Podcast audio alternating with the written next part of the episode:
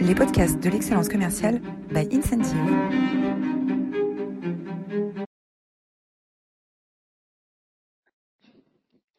Bonjour à toutes, bonjour à tous, bienvenue dans cette nouvelle édition des masterclass de l'excellence commerciale.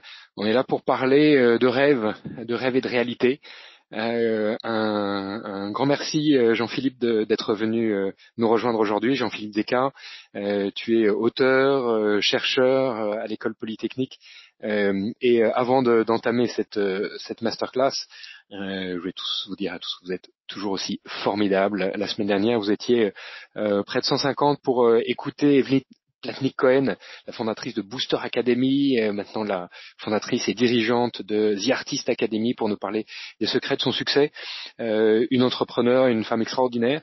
Euh, je vous invite à retrouver cette masterclass sur notre chaîne YouTube ou sur votre plateforme de podcast préférée. C'est une des, des, grandes prêtresses de la vente en France. elle nous a délivré plein de petits conseils, plein de plein d'astuces, plein d'énergie aussi. Euh, donc vous la retrouverez certainement avec euh, beaucoup de plaisir euh, sur sur les replays. alors qui sommes-nous? Les, les masterclass d'excellence commerciale sont rendues possibles par Incentive. Incentive, c'est une plateforme d'animation de la performance pour les équipes de vente qui a vocation à simplifier les outils des commerciaux. en agrégeant toutes les informations dont le commercial a, besoin pour performer au quotidien. Incentive travaille dans une vingtaine de pays, dans des univers euh, aussi différents que euh, la grande distribution, les technologies ou euh, l'industrie et la finance. Voilà, nous avons le grand plaisir d'accueillir Jean-Philippe Desca aujourd'hui. Est-ce qu'Amaury, tu peux nous dresser le portrait de Jean-Philippe? Bien sûr. Jean-Philippe Desca, vous êtes un de ces élèves de grande école qui, à la suite d'une violente prise de conscience sur l'urgence climatique, a décidé de renoncer à sa carrière dans l'entrepreneuriat pour s'investir pleinement dans la construction d'un monde plus durable.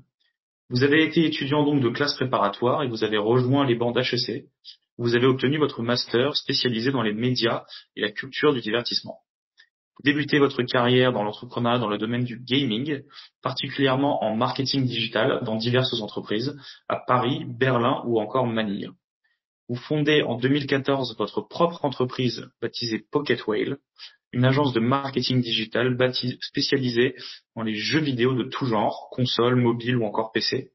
Vous y travaillez pendant six ans avant de subitement vous réorienter vers de nouveaux médias en créant votre propre podcast, Oser, et puis un livre, Le courage de renoncer, dont nous allons parler aujourd'hui. Vous êtes investi dans de nombreux projets en faveur de l'environnement, comme la fresque du climat ou le Shift Project. Vous venez nous parler de la nécessité de revoir nos modèles d'investissement et de leadership. Jean-Philippe Descartes, c'est donc un honneur de vous recevoir aujourd'hui. Bah, merci beaucoup à vous pour, pour l'invitation et, et c'est un honneur également de, de participer. J'aimerais juste un tout petit correctif, je, je, ne suis pas chercheur à l'école polytechnique, mais euh, bientôt doctorant chercheur. Voilà, bon, c'est euh, toute petite toute petite précision, mais euh, mais voilà, c'est puisque j'entame une thèse de doctorat à partir de, de, février sur la transformation du modèle économique des entreprises face aux limites planétaires. Voilà, pour voilà. Donc d'ici trois ans, j'espère être chercheur, mais pour l'instant uniquement doctorant. doctorant, très bien. Euh, alors Jean-Philippe, tu, tu, es euh, également le fondateur du podcast Oser, où euh, à la fois tu fais intervenir des personnalités qui ont changé, qui ont osé se euh, finalement renoncer à euh, une partie de leur carrière ou de trajets plus, plus traditionnels. tu cette année là dans, la, dans la, cette nouvelle saison, tu abordes les, les, mythes et les croyances du, du capitalisme éco-responsable pour bousculer un peu quelques idées reçues, essayer de déconstruire le récit et les bulles culturelles dans lesquelles on est parfois enfermé. Qu'est-ce qui t'a poussé à, à développer ce à développer ce podcast? Oui, le, le, la création du podcast en fait euh, a démarré au printemps 2020. Euh, qui était euh, et c'était vraiment un moment où moi j'étais en, réflexion déjà depuis euh, depuis 2018 euh, sur un petit peu le, le, sens le sens de, de ma vie, ce que j'allais faire. À l'époque, j'habitais au Vietnam. J'étais parti pour ouvrir le bureau de Tokyo de mon entreprise Pocket Pocket Whale. Et puis je m'étais arrêté quelques temps au Vietnam, ma femme étant d'origine vietnamienne. Et, euh, et, en fait, je suis jamais reparti. Euh, on est resté pendant euh, pendant trois ans là-bas. Et, et, en étant au Vietnam, j'ai vraiment changé en fait de, de mode de vie. J'ai pris beaucoup de recul euh, sur sur des questions que je me posais mais qui n'arrivaient pas forcément à germer. Et, euh, et, du coup, euh, j'étais déjà en fait en, en, en, transition, ou en tout cas en train de repenser ce que j'allais faire de ma vie, en me questionnant notamment sur toutes les, tous les sujets de, agricoles. de liés à l'alimentation, c'est vraiment par ce prisme en fait que, que j'avais que je suis rentré dans la question écologique. Et donc tout ça pour dire que en fait en 2020, je, je, me rendais bien compte que que pour opérer une telle transformation et avoir un impact social et environnemental, euh, bah, malheureusement, c'était c'était assez dur de le faire dans dans un cadre que, purement entrepreneurial, qui est celui que moi je connaissais, puisque le fait de, de lier euh, euh objectifs économiques euh, et, et, objectifs sociaux et environnementaux, euh, s'il peut se faire, se fait généralement sur une un très fine euh, ouais, très fine crête, on va dire, et qui est qui est qui est très difficile à, à, à garder. Donc à ce moment-là, je me disais, bah, si je veux vraiment porter mes valeurs, il va falloir que bah, je renonce à tout un tas de choses, que je renonce à un confort, que je renonce à un certain niveau de salaire, à, un certain mode de vie, etc. Et du coup, je me suis dit, euh, bon, bah, c'est bien beau, mais en même temps, euh, moi j'ai fait HEC, je suis habitué à un certain type de vie, euh, tous mes potes euh, vivent d'une certaine manière. Moi-même, je prends l'avion quasiment toutes les euh, toutes les deux semaines. Enfin, c'est voilà, c'est je, j'ai un, type de vie qui ne correspond pas à mes à mes aspirations. donc, comment faire? Et comment faire? Donc, je me suis dit, bah, ce qui serait plutôt pas mal, c'est d'aller interroger en fait des, des gens qui qui on va dire sont issus des mêmes des mêmes fourneaux que moi, entre guillemets des, des grandes écoles, et qui euh, et qui ont déjà en fait opéré ou sont en train d'opérer ce, genre de, bifurcation pour comprendre en fait comment est-ce que font, euh, pourquoi est-ce qu'ils le font, quels ont été leurs freins, etc. Et ce qui, ce qui a donné euh, naissance au, podcast Osé avec un prisme particulier au tout début qui était vraiment celui de l'aspect financier où je me disais, euh, voilà, j'écoutais beaucoup d'interviews dans des podcasts, je voyais beaucoup de gens s'exprimer, mais très peu souvent en fait sur euh, sur la question financière.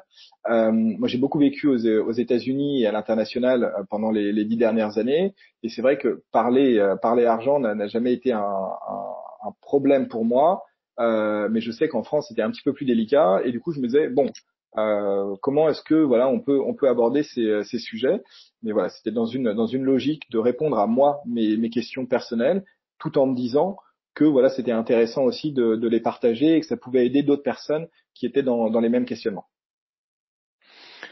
Alors pour euh, cadrer un peu le, le, sujet, ton, ton, enjeu finalement, tu parles de crête. Hein, la crête, c'est la, la crête qu'on va retrouver aussi dans le, la théorie du donut, hein, où le, finalement euh, au centre on a les, les, besoins clés de, de l'humanité, hein, en ressources, en eau, en nourriture, en santé, en emploi, en éducation, en équité entre les sexes, entre les, les différentes populations. Et puis euh, on a cette partie euh, verte euh, qui est le, la, zone finalement la crête dont tu parles où on, a une, une, humanité qui peut qui peut devenir durable.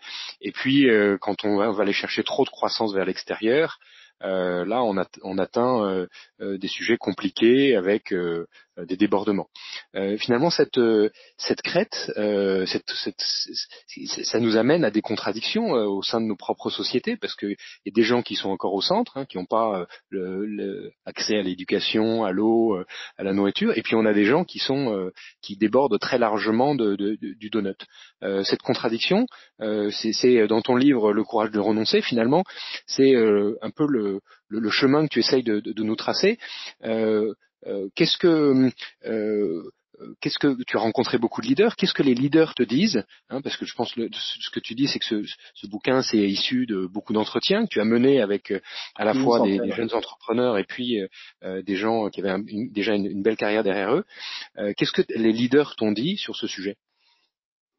Alors, les, les, les, personnes que j'ai interrogées, qui effectivement pouvaient être euh, des cadres dirigeants de, de grandes entreprises, euh, par exemple Renault, euh, enfin dans, dans l'automobile, chez Airbus, mais aussi des, des, gens plus jeunes ou qui étaient issus, on va dire, de d'autres d'autres industries.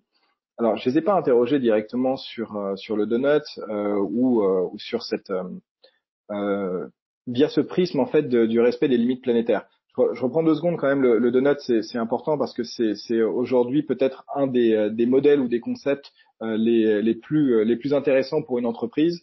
Euh, moi, c'est ce que j'enseigne à HEC, euh, dans différentes euh, écoles de commerce et à l'université aussi, reprendre ce modèle-là, en fait, qui permet d'intégrer deux choses. D'une part, les limites planétaires. Alors, je suis pas sûr que tout le monde, en plus, connaisse vraiment les limites planétaires. Limites planétaires, qui est un concept qui est développé dans les années 2000 par plusieurs chercheurs suite à, à, une étude notamment qui a été publiée dans la revue Nature et qui en gros sont les seuils à ne pas dépasser, les seuils biophysiques à ne pas dépasser pour permettre en fait euh, à l'humanité de s'épanouir dans un environnement qui est stable.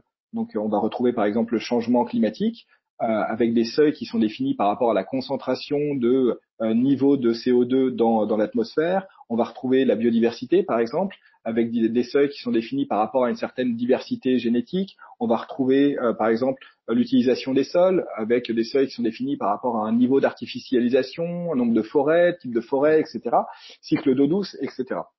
Ce qu'il faut savoir par rapport à ces limites planétaires, c'est qu'aujourd'hui, en 2022, euh, sur les neuf limites, il y en a six qui sont dépassées, euh, il y en a deux qui sont en phase d'être dépassées, et il y en a une qui aujourd'hui n'est pas encore mesurée.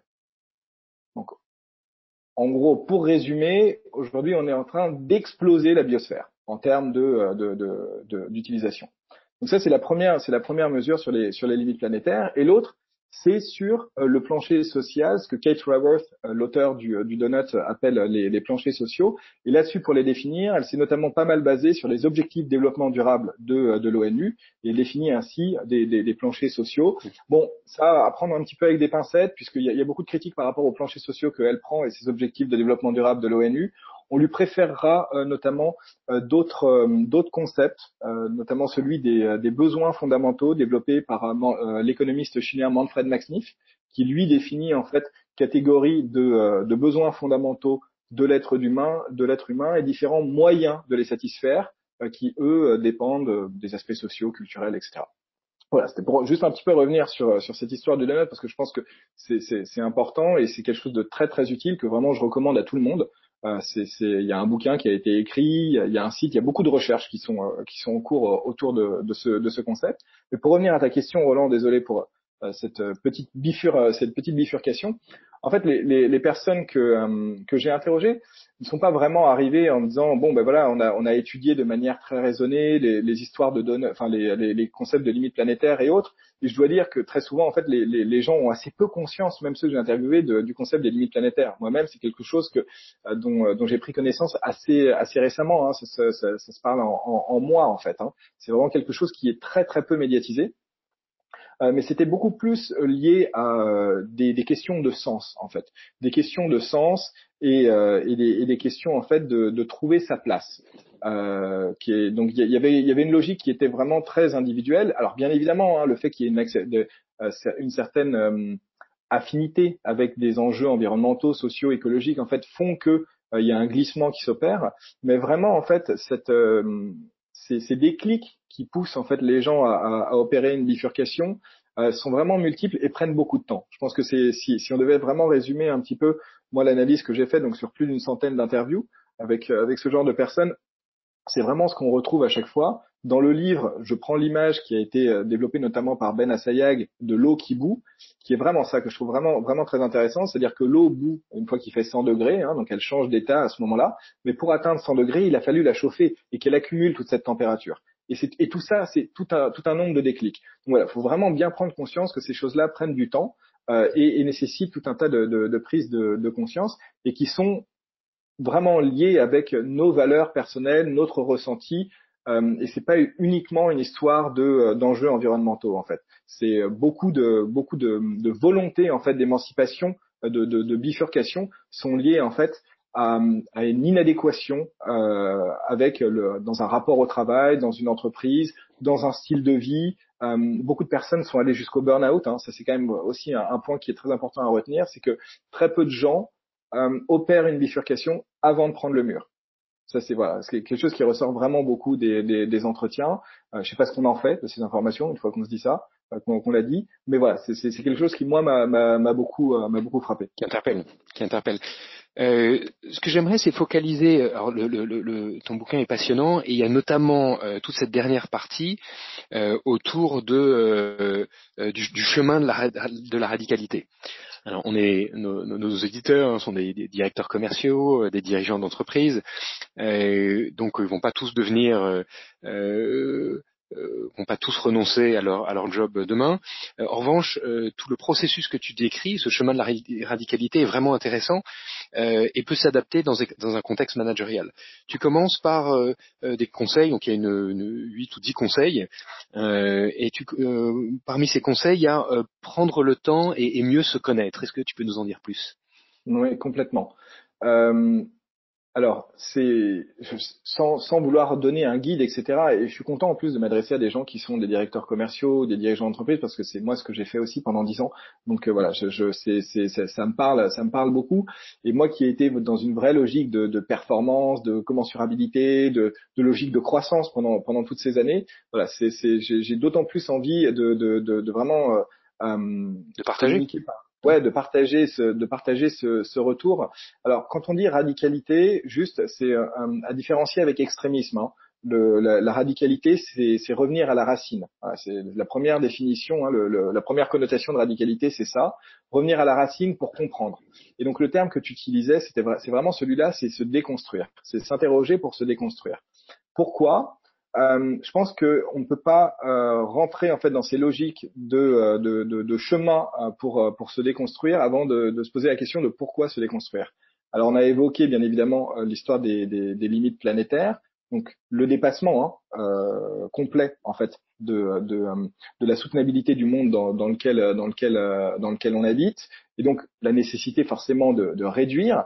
Mais il y a un autre pan qui est important à prendre en considération, c'est la responsabilité inégale euh, de, euh, des populations dans, euh, dans ce dépassement. Et là, c'est là que ça devient intéressant quand on commence à discuter avec des gens qui sont dans des positions de pouvoir, hein, de pouvoir économique, que ce soit directeur commercial, dirigeant, etc. Pourquoi? Parce que malgré nous, en fait, nous sommes les plus responsables en fait de, de ces dépassements. Et, euh, et, notre responsabilité éthique quelque part, euh, si euh, si on a envie de suivre une certaine morale, euh, c'est donc en, fait d'endosser en premier ce, ce rôle ce rôle de réduction ou en tout cas cette interrogation dans par rapport à cette responsabilité et et à et à notre manière de faire, à notre manière de vivre, à, notre manière de produire, à notre manière de, de consommer. Euh, donc voilà, c'est peut-être ça, c'est ce que moi je, voudrais dire, c'est pas tellement qu'est-ce que vous devriez faire vous à l'échelle de votre entreprise, parce que en vrai j'en sais rien, je suis pas à votre place, puis j'ai pas votre vécu. Mais en revanche, euh, se, se poser la question aujourd'hui de dire est-ce qu'on peut faire pause, euh, prendre un petit peu de recul? Et ça en fait, c'est là que je réponds à ta question. Ça c'est extrêmement compliqué. Ça, c'est extrêmement compliqué pour trois grosses raisons que j'évoque dans le bouquin. C'est toute la deuxième partie, qui sont les freins sociaux, les freins financiers et les freins idéologiques. Et, euh, et en fait, alors j'étais à une conférence euh, la semaine dernière euh, pour le forum Elle Active, où j'avais été invité pour parler du sens au travail. Et c'était juste cette petite anecdote, je pense qu'elle est, assez marrante, puisque j'étais assis à côté d'une influenceuse philosophe qui, qui, qui a monté des écoles Montessori et où euh, j'évoquais le fait que euh, le donner du sens au travail, sachant que quand on prend le sens du travail défini par André Gors comme le travail à but économique, donc le travail marchand, sachant que le travail a différents sens, hein, euh, et, et c'est un type de travail qui est assez récent dans nos sociétés, hein, c'est quelque chose qui a 300, 400 ans, hein, mais qui, qui n'était pas là dans, dans, les sociétés pré-capitalistes, euh, même, même en Occident euh, auparavant. Euh, ben ça, c'est une question qui aujourd'hui euh, euh, préoccupe les plus privilégiés d'entre nous. Euh, et ça, en fait, voilà, l'anecdote est assez marrante puisque en fait, cette personne n'avait même pas conscience déjà d'être une des plus privilégiées. Et en fait, quand je dis, c'est, en rien l'accuser de dire ça, hein, parce que c'est, j'ai fait aussi des études et des sondages là-dessus, c'est très très marrant. en fait, on se rend jamais compte qu'on fait partie des, des, des, plus privilégiés. Pourquoi? Parce qu'on regarde toujours au-dessus on regarde toujours au-dessus, donc on a toujours tendance à se comparer en fait à ceux qui ont plus que nous ou qui, mais jamais à, ceux d'en dessous. Et quand on demande aux gens de se situer, par exemple, sur une échelle des revenus ou sur euh, des catégories de population, qui vont toujours, toujours se mettre dans des catégories beaucoup plus basses que, que, euh, que, que réellement. J'avais fait un petit sondage sur mon réseau LinkedIn et c'était assez marrant puisque les gens en fait pensaient qu'avec euh, en gros 3500 euros de revenus par mois euh, pour pour un pour pour une personne, ils se voyaient dans les 50% les, les les plus privilégiés. Alors qu'à ce niveau-là, en fait, l'Observatoire des inégalités nous explique qu'on est déjà parmi les 10% les plus riches des Français en fait. Voilà, c'est des choses assez intéressantes. Euh, à, à, pour, revenir, pour revenir, Jean-Philippe, à, euh, euh, à peut-être une, une, discussion autour de ce qu'on peut faire concrètement quand on est quand on est dirigeant. Pour revenir sur tes, les conseils que tu décris dans ton chapitre sur les chemins de la radicalité, il y a un autre conseil que tu donnes qui est expérimenter en collectif. Est-ce qu'il y a des exemples d'expérimentation collective que tu peux nous, nous partager Ouais, ouais, complètement. Alors c'est, euh, c'est pour, pour finaliser juste sur euh, ce que tu disais tout, tout à l'heure, les, les, deux conseils vraiment que, que moi je donnerais, que j'ai vu euh, appliqués par, euh, par, par toutes ces personnes qui, qui cherchent à bifurquer, c'est le premier prendre le temps et le second sortir en fait de, de son de son cercle social. C'est extrêmement compliqué de réussir à prendre du recul et de d'avoir un regard honnête sur soi et ce, sa vie, son entreprise, etc quand on est toujours confronté à des gens qui vivent de la même manière. Donc il y a vraiment un, un, un, besoin d'aller chercher l'altérité. Euh, et cette altérité, bon, on n'a pas forcément besoin de la trouver au Vietnam comme moi, par exemple, hein, mais on peut, on peut la trouver aussi euh, dans, en France. Il y a beaucoup de le personnes. Côté du pays, absolument. Ouais, exactement. Et puis il y a des personnes, par exemple, qui m'ont, euh, que, que j'ai interrogé, qui à un moment donné se sont dit euh, pendant les vacances d'été ou pendant les grandes vacances, au lieu d'aller euh, partir euh, sur la côte, etc. Je vais aller faire du woofing. Bon bah ça déjà, c'est une manière en fait de euh, d'aller à la rencontre de l'altérité. C'est euh, faire autrement, c'est peut-être avoir un travail plus manuel que ce qu'on a habituellement, c'est rencontrer des gens qui ne vivent pas comme nous, pas de la même manière, qui ont une autre vision du monde, un autre vécu, et qui permet en fait aussi de nous renvoyer une image de nous-mêmes qui n'est pas celle qu'on a habituellement. Donc déjà sur ce point, c'est donc c'est vraiment prendre le temps et sortir vraiment de, de, de son cercle social. Et deuxièmement, c'est ce que tu disais, c'est euh, opérer en collectif. Euh, alors, opérer en collectif, pourquoi? Pour trois raisons principalement, je dirais. Euh, la première, c'est celle qu'on a abordée, c'est celle vraiment de, de, de l'altérité. Et ça, ça se fait très très bien en fait. On est beaucoup plus nourri en collectif que tout seul, puisqu'on nous renvoie différentes images par rapport à différents vécus. Euh, il y a beaucoup de programmes en collectif euh, qui sont des programmes comme Switch Collective, Little Big Impact, On Purpose, euh, Make Sense, etc., qui opèrent aujourd'hui en collectif. On voit que ça fonctionne très bien, notamment par rapport à cette image qui est renvoyée de nous-mêmes euh, par rapport aux autres et qui permet en quelque sens de, de, de, de lancer un certain processus d'individuation, pour reprendre les termes de Carl Jung, hein, le, le, le, psychanalyste, et qui permet vraiment de, commencer à se déconstruire, de, s'interroger.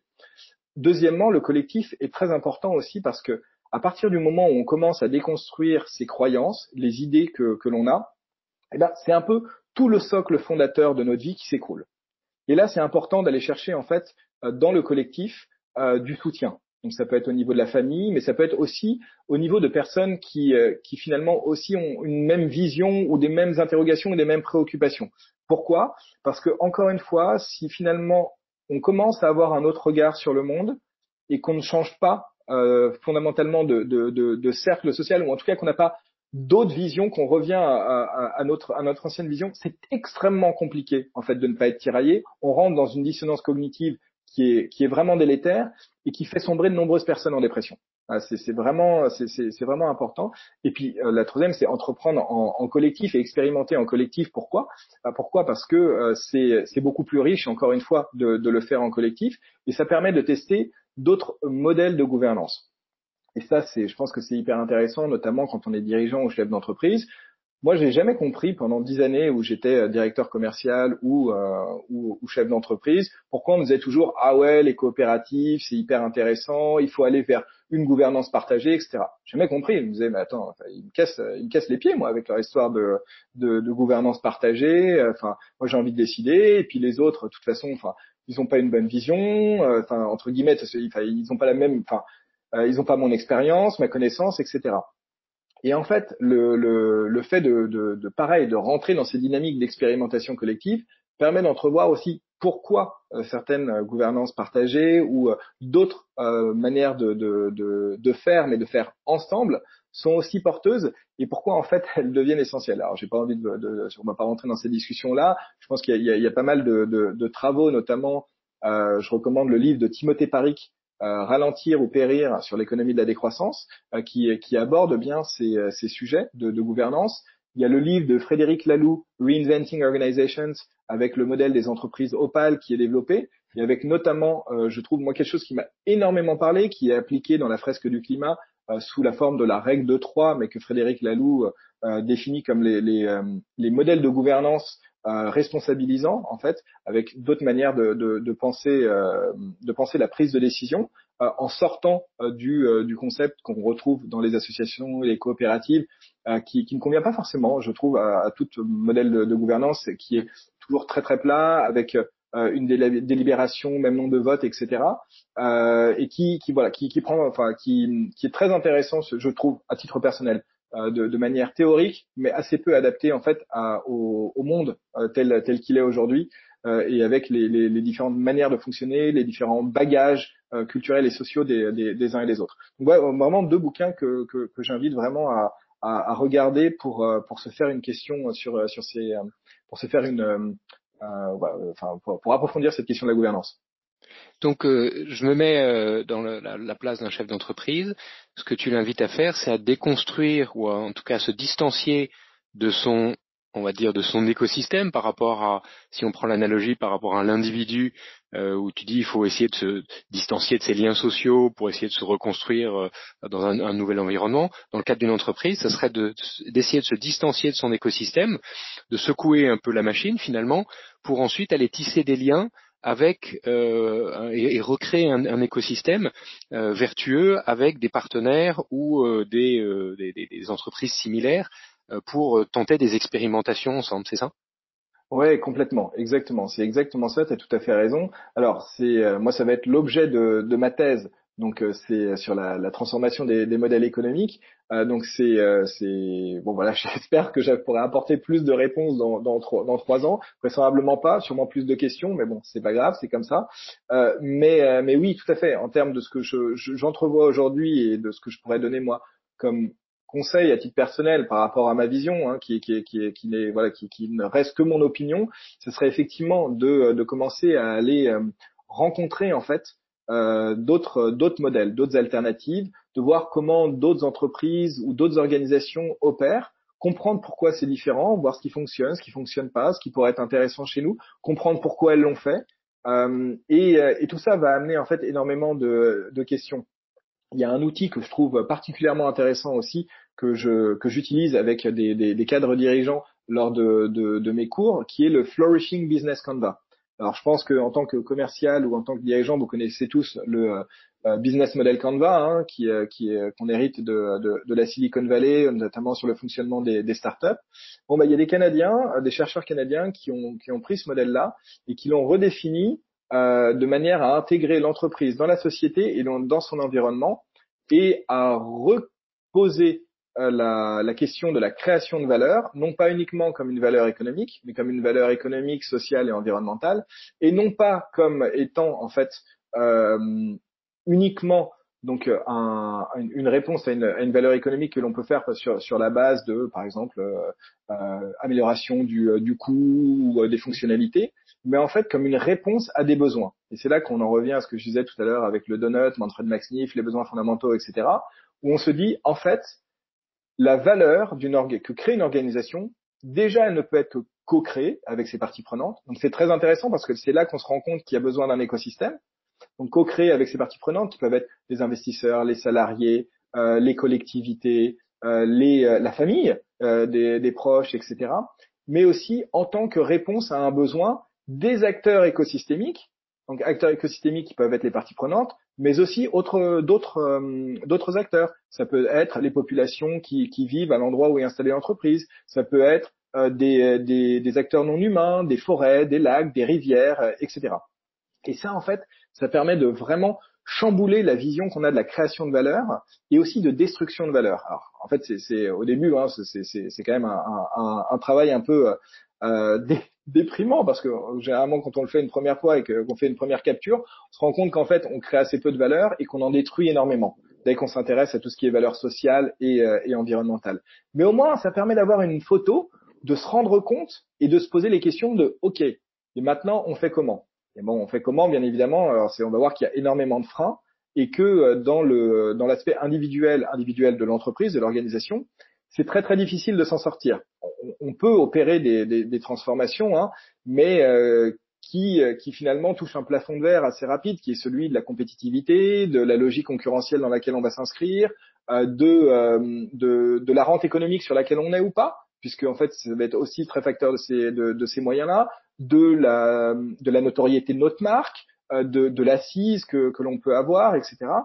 Et on se rend compte que du coup on a besoin de travailler en collectif. On a besoin en fait de repolitiser cette démarche et de l'inscrire en fait dans une logique euh, écosystémique et de, de voir comment on peut trouver alliance avec euh, non pas une, nos concurrents, nos concurrents en les voyant comme des concurrents, mais aussi euh, comme des compétiteurs. Voilà, c'est un peu le, le, le terme qu'utilisent en fait ces, ces chercheurs-là. Donc à la fois des concurrents, mais aussi des, des, des, des partenaires. Et donc d'entrevoir de, en fait les choses d'une autre manière. Écoute Jean-Philippe, on arrive à la fin de à la fin de cet entretien. Un immense merci de ta de ta participation. Euh, on retient euh, finalement que euh, pour construire ce, cette cette radicalité, euh, on va se détacher, essayer de se détacher à la fois de nos modèles mentaux et de et de nos écosystèmes pour reconstruire ensemble, partager ensemble des bonnes pratiques, des initiatives et aller chercher un, un modèle de valeur euh, peut-être un peu un peu différent. Euh, c'est ce qu'on essaie de faire avec les masterclass de l'excellence commerciale toutes les semaines. Et euh, tu viens tu viens de nous éclairer sur ce chemin, sur cette méthode de radicalité, le courage de renoncer. c'est le dernier, livre de Jean-Philippe Descartes. Si vous voulez aller plus loin, alors bien sûr, euh, vous précipitez à la Fnac pour pour acheter le courage de renoncer. Euh, vous vous branchez sur euh, votre plateforme de podcast préférée pour écouter les podcasts osés hein, avec des, gens engagés, des, exemples, des témoignages de personnes de personnes engagées. les limites de la croissance, le fameux rapport Midos hein, qui a qui fête ses 50 ans, qui a été finalement la première sonnette d'alarme euh, officielle sur euh, les, enjeux, les enjeux de croissance et les enjeux climatiques, qui a finalement un peu disparu, qui a eu beaucoup de, euh, reconnaissance sur le moment, et puis qui a disparu pendant 20-30 ans, et qui maintenant est, euh, remis à l'honneur euh, avec une, une, nouvelle édition commentée. la théorie du donut dont on parlait tout à l'heure de Kate Raworth, également un, un ouvrage de, de référence paru en 2018, et puis le livre dont tu parlais tout à l'heure, euh, qui est euh, euh, auquel on fait souvent référence dans les masterclass, Reinventing Organizations, la Bible de Frédéric Laloux, absolument passionnante sur l'évolution des organisations depuis la préhistoire jusqu'aux organisations les plus les plus libérées. Euh, voilà. Et puis l'événement Anthropocène aussi, un très bon livre de Christophe Bonneuil et de Jean-Baptiste Fressoz sur notre notre position sur la planète en tant que en tant qu'être humain. Euh, voilà, un immense euh, merci pour ceux qui doivent nous, quitter. Je vous donne euh, rendez-vous la semaine prochaine avec une masterclass tout à fait exceptionnelle avec Jean-Marc euh, Sirouen sur les leçons de Keynes pour le leader d'aujourd'hui. la semaine dernière, euh, Plat Evelyne Platnik-Cohen nous disait il faut que les commerciaux se cultivent, il faut améliorer leur, culture générale. Et ben là, on va avoir une occasion de, de, de, se remettre face à nos cours d'économie d'il y a quelques années et euh, d'actualiser tout ça euh, autour de euh, autour de la philosophie de Keynes. Si vous avez des questions, n'hésitez pas à les poser directement. et si tu as encore quelques minutes, Jean-Philippe, on sera ravi de, de te garder avec nous. et vous pouvez poser directement vos questions sur la l'interface de GoToWebinar sur la droite. Alors, Amaury, est-ce qu'on a des questions de nos auditeurs? On a un certain nombre de questions. Quels seraient les leviers les plus efficaces pour amorcer un changement durable? Faut-il se reposer plutôt sur le politique ou plutôt sur une forme de responsabilité individuelle? Les deux. Les deux, très clairement. Euh, c'est, euh, il y, a, y, a, un très bon article euh, qui a été fait dans le média Bon Pote qui s'appelle les les 12 les 12 les 12 raisons à l'inaction climatique et, et, qui permet en fait de, de, de comprendre en fait quelles sont ces, ces 12 ces 12 idées reçues qu'on peut avoir et de, et de les déconstruire et, euh, et, typiquement, en fait, euh, ce que euh, cette question fait référence à aussi ce qu'on appelle dans, dans la fresque du climat le triangle de l'inaction, qui est de dire, bah, en fait, on se rejette un petit peu la faute les uns sur les autres. Ah non, mais c'est aux individus de, de, de, faire des efforts. Ah non, mais c'est aux politiques de changer, etc. En vrai, en fait, les deux, c'est un travail, c'est un travail parallèle.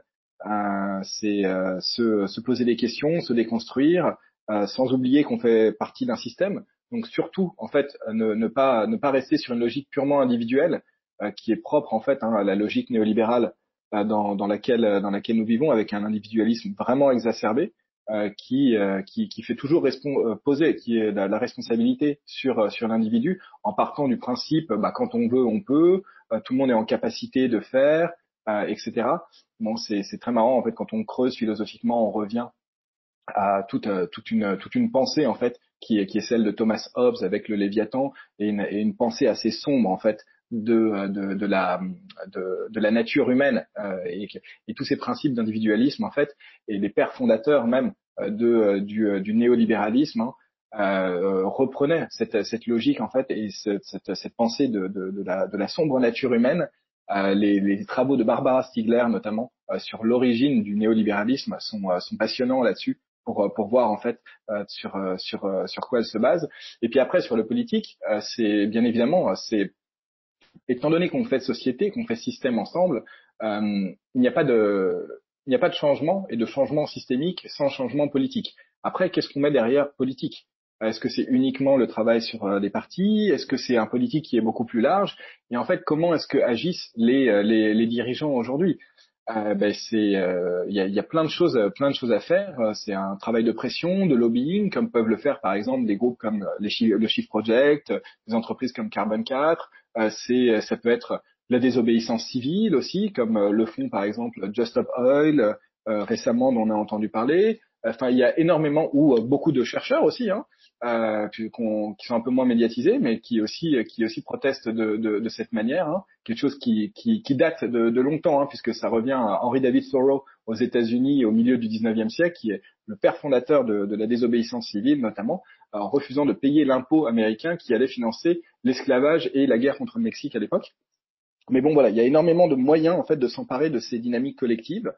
Euh, ça peut être en donnant des cours, en tout cas c'est l'histoire que moi je me raconte, le fait que je, je, je, je permets une dynamique collective euh, à ce niveau-là avec le podcast, les cours, des travaux scientifiques. Voilà, c'est, j'ai envie de dire, chacun de trouver un petit peu sa voie là-dessus, mais mais dans, dans les, euh, mais il faut bien évidemment travailler sur les deux tableaux, ouais. Est-ce que le concept de radicalité peut nous orienter vers un monde qui serait mis en mode pause par rapport au progrès et avancées technologiques qui en même temps qu'il rend service à l'humanité, lui cause beaucoup de tort, tout en créant de nouvelles problématiques. Ouais, mais c'est oui, oui, tout à fait. Mais la, question, alors en fait, c'est très marrant parce que dans la question, il y a euh, mot progrès et innovation technologique qui, qui, sont mis en parallèle. Alors je ne sais pas si c'est ce que la personne euh, voulait dire, mais en fait c'est assez récent hein, d'avoir une idée de, de, de, la définition du progrès comme étant en fait une innovation technique ou technologique. Pourquoi est-ce qu'en fait le progrès serait vu comme une innovation technologique? euh, c'est en fait les, les, les, innovations techniques, on se rend compte que elles ont très tôt été euh, critiquées. Il y a un très bon ouvrage aussi qui s'appelle La fabrique des derniers hommes, qui est la thèse de philosophie euh, du, du, chercheur Aurélien Berland, qui travaille sur en fait les sociologues allemands Durkheim, Weber et un troisième que j'ai oublié au début du XXe siècle, et sur leur critique de l'industrialisation et notamment du concept d'innovation technologique à l'époque. Les travaux que tu as évoqués tout à l'heure, Roland, de euh, Jean-Christophe euh, de euh, Christophe Bonneuil et Jean-Baptiste Fressos font également écho à ça. il y a des travaux aussi de François Jarry aussi sur le, la critique technologique, les travaux de Philippe Biwix que je recommande énormément sur sur cette question pour remettre un petit peu de perspective sur cette idée de progrès et d'innovation d'innovation technologique. les travaux de Timothée Parix, c'est exactement ce qu'ils font aussi hein, sur sur la sur la décroissance. Euh, en disant mais pourquoi est-ce qu'en fait on chercherait à corréler progrès, innovation technologique, sachant que ce n'a jamais été le cas dans l'histoire en fait. Euh, ça c'est un peu une fable qu'on se raconte sur le fait que l'innovation technologique euh, est, toujours porteuse de, de mieux ou, ou de progrès, certaines de temps en temps, Mais en fait, il y a, y a pas de a pas de lien de causalité clair en fait.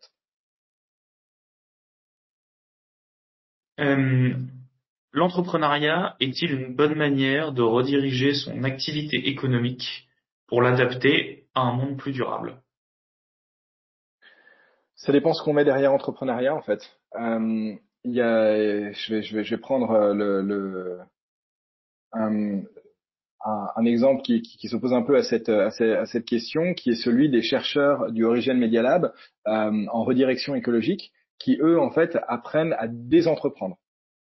Pourquoi euh, Parce que on a autant besoin de nouvelles manières d'entreprendre et entreprendre au sens large. Hein, donc euh, entreprendre euh, dans, dans, ma tête, c'est complètement décorrélé d'une logique start-up ou, ou d'une ou d'une affiliation quelconque à un modèle d'organisation entreprendre, ça peut très bien être un collectif euh, qui statutairement euh, ne, dit rien, une association, une coopérative, peu importe en fait. Hein. C'est vraiment dans, dans, une logique beaucoup beaucoup plus large.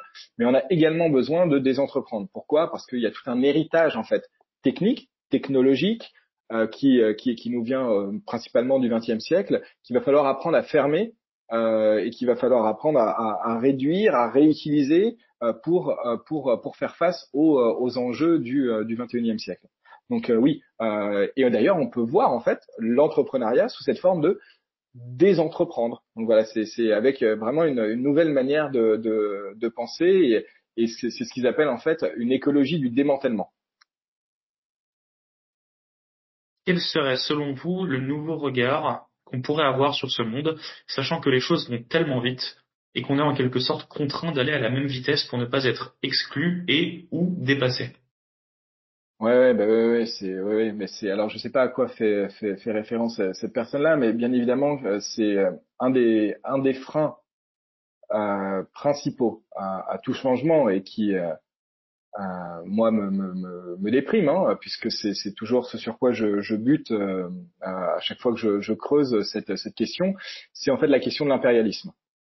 C'est la question de l'impérialisme au sens où euh, de la lutte des pouvoirs des nations qui fait que bah, à partir du moment où on est dans un monde qui n'est pas apaisé et on le sent bien euh, aujourd'hui à nouveau même si on a pu croire qu'il euh, l'était et qui a une logique en fait de croissance de puissance et de ne serait-ce que sur des logiques purement militaires et en plus d'accaparement de ressources bah oui, oui, c'est toujours la question de est-ce qu'on peut euh, commencer à cheminer autrement et comment est-ce qu'on fait pour se protéger. Euh, la, question de la sécurité est tout sauf une, euh, une, une mauvaise question à se poser. C'est après, est-ce qu'elle est-ce qu'elle implique de dire on est obligé de, de, de, suivre le même chemin et de continuer à courir dans sa cage comme le hamster euh, pour ne pas avancer ou pour ou, ou, pour continuer à ou pour courir à notre fin à tous? Euh, bah, j'espère pas, euh, mais euh, donc mais ça, ça, demande effectivement beaucoup de créativité euh, pour euh, pour trouver de, de, nouveaux axes, tout en mais sans ignorer ces questions-là qui, qui sont bien évidemment qui font partie de la réalité de notre monde. Nous avons l'impression que les solutions de transition réelles en matière d'opération pour l'entreprise sont assez limitées. Euh, quelles sont les options pour des entreprises bien installées pour s'engager efficacement dans leurs objectifs RSE alors, euh, c'est trop large euh, comme, comme question. C'est, je ne peux pas malheureusement faire de généralité, mais je peux juste dire que euh, la RSE est tout sauf un cadre intéressant pour penser euh, la transformation des, euh, entreprises. La, la, la RSE, c'est comme la consommation éco-responsable, c'est comme le capitalisme euh, responsable, c'est de dire que on va faire de la compensation, c'est dire que euh, on va euh, réutiliser une partie de nos flux financiers pour euh, donner à des associations. Ça veut dire que c'est pour dire qu'on va améliorer un petit peu à la marge la, marginalité de, de l'impact de nos productions, etc. Mais c'est tout sauf une remise en question du modèle économique et donc de la définition de la valeur, de la question de la production des, des entreprises et de comment elles se déroulent. Or, le cœur du chantier, il est là. Il n'est pas du tout dans la RSE. Euh, la RSE d'ailleurs en plus hein, alors je, je, vais faire un épisode du podcast là-dessus avec deux chercheurs euh, de, euh, du collectif Atécopole à, à, Toulouse dans, dans, les semaines qui viennent mais c'était qui ont écrit un chapitre là-dessus dans le livre Greenwashing au, dans la collection Anthropocène de chez Seuil qui est très intéressant, qui nous explique que voilà la RSE encore une fois c'est quelqu'un qui est quelque chose qui nous vient de l'industrie l'industrie du pétrole. Hein. Donc c'est c'est encore un concept qui a été qui a été développé justement pour pour donner quelques quelques billes à gratter hein, à euh, aux, euh, aux, personnes qui, qui, qui, demanderaient à ce qu'il y ait des changements un peu plus d'impact, etc. Mais c'est tout sauf euh, une, euh, un moyen de repenser entièrement le système et, et, et aujourd'hui c'est ça dont on a besoin. On n'a pas du tout besoin de RSE. C'était la dernière question. Sans langue de bois, sans langue de bois, on a plus du tout besoin de RSE, on a besoin de radicalité. C'est ce que tu nous enseignes dans Le courage de renoncer. Un immense merci Jean-Philippe, euh, c'était passionnant. On a parlé de donuts, on a parlé de nos bulles cognitives, on a parlé euh, euh, de Flourishing Business Canvas, on a parlé de beaucoup d'auteurs, beaucoup de, références pour nous aider à réinventer cette, à réinventer ce monde, à réinventer notre rapport au travail, à réinventer notre rapport à l'économie. un immense merci d'avoir partagé avec nous ta passion, ton engagement c'était un, très grand plaisir et euh, je vous donne euh, rendez-vous à tous la semaine prochaine pour écouter Jean-Marc Sirouen, leçon de Keynes pour le leader d'aujourd'hui. Bonne journée et merci à tous de votre fidélité. Merci.